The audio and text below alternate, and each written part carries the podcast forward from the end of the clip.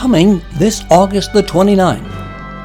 The launch of NASA's Space Launch System and the Orion spacecraft to the moon. It will be the most powerful rocket ever built.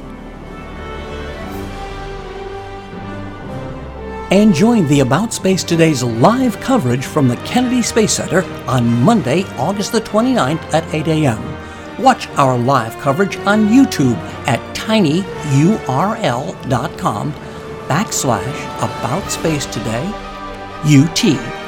That's tinyurl.com About Space Today UT.